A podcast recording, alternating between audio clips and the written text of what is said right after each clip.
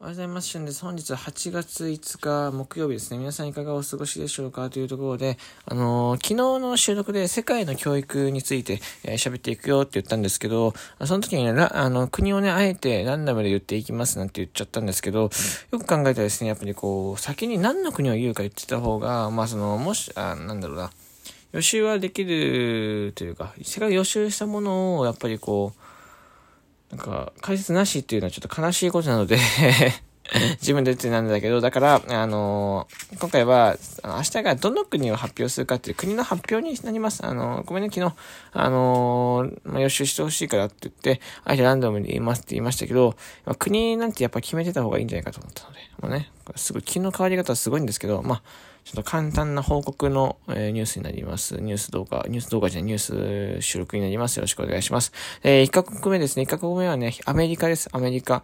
えー、1つ目はアメリカ。明日がアメリカのね、教育についてちょっと喋っていこうと思います。はい。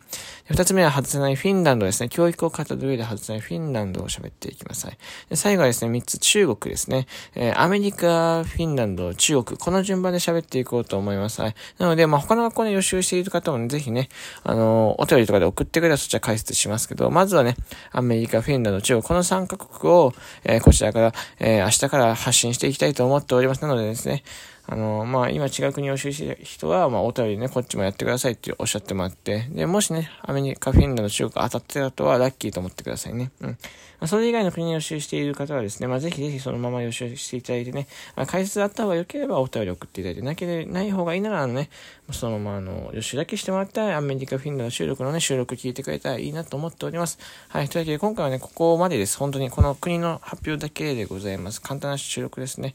明日からね、あの、アメリカを喋っていくのでよかったらですね、そちらも合わせてお聞きください。というわけで、ここまで聞いてくれてありがとうございました。今日お仕事の方は、ほどほどに頑張ってください。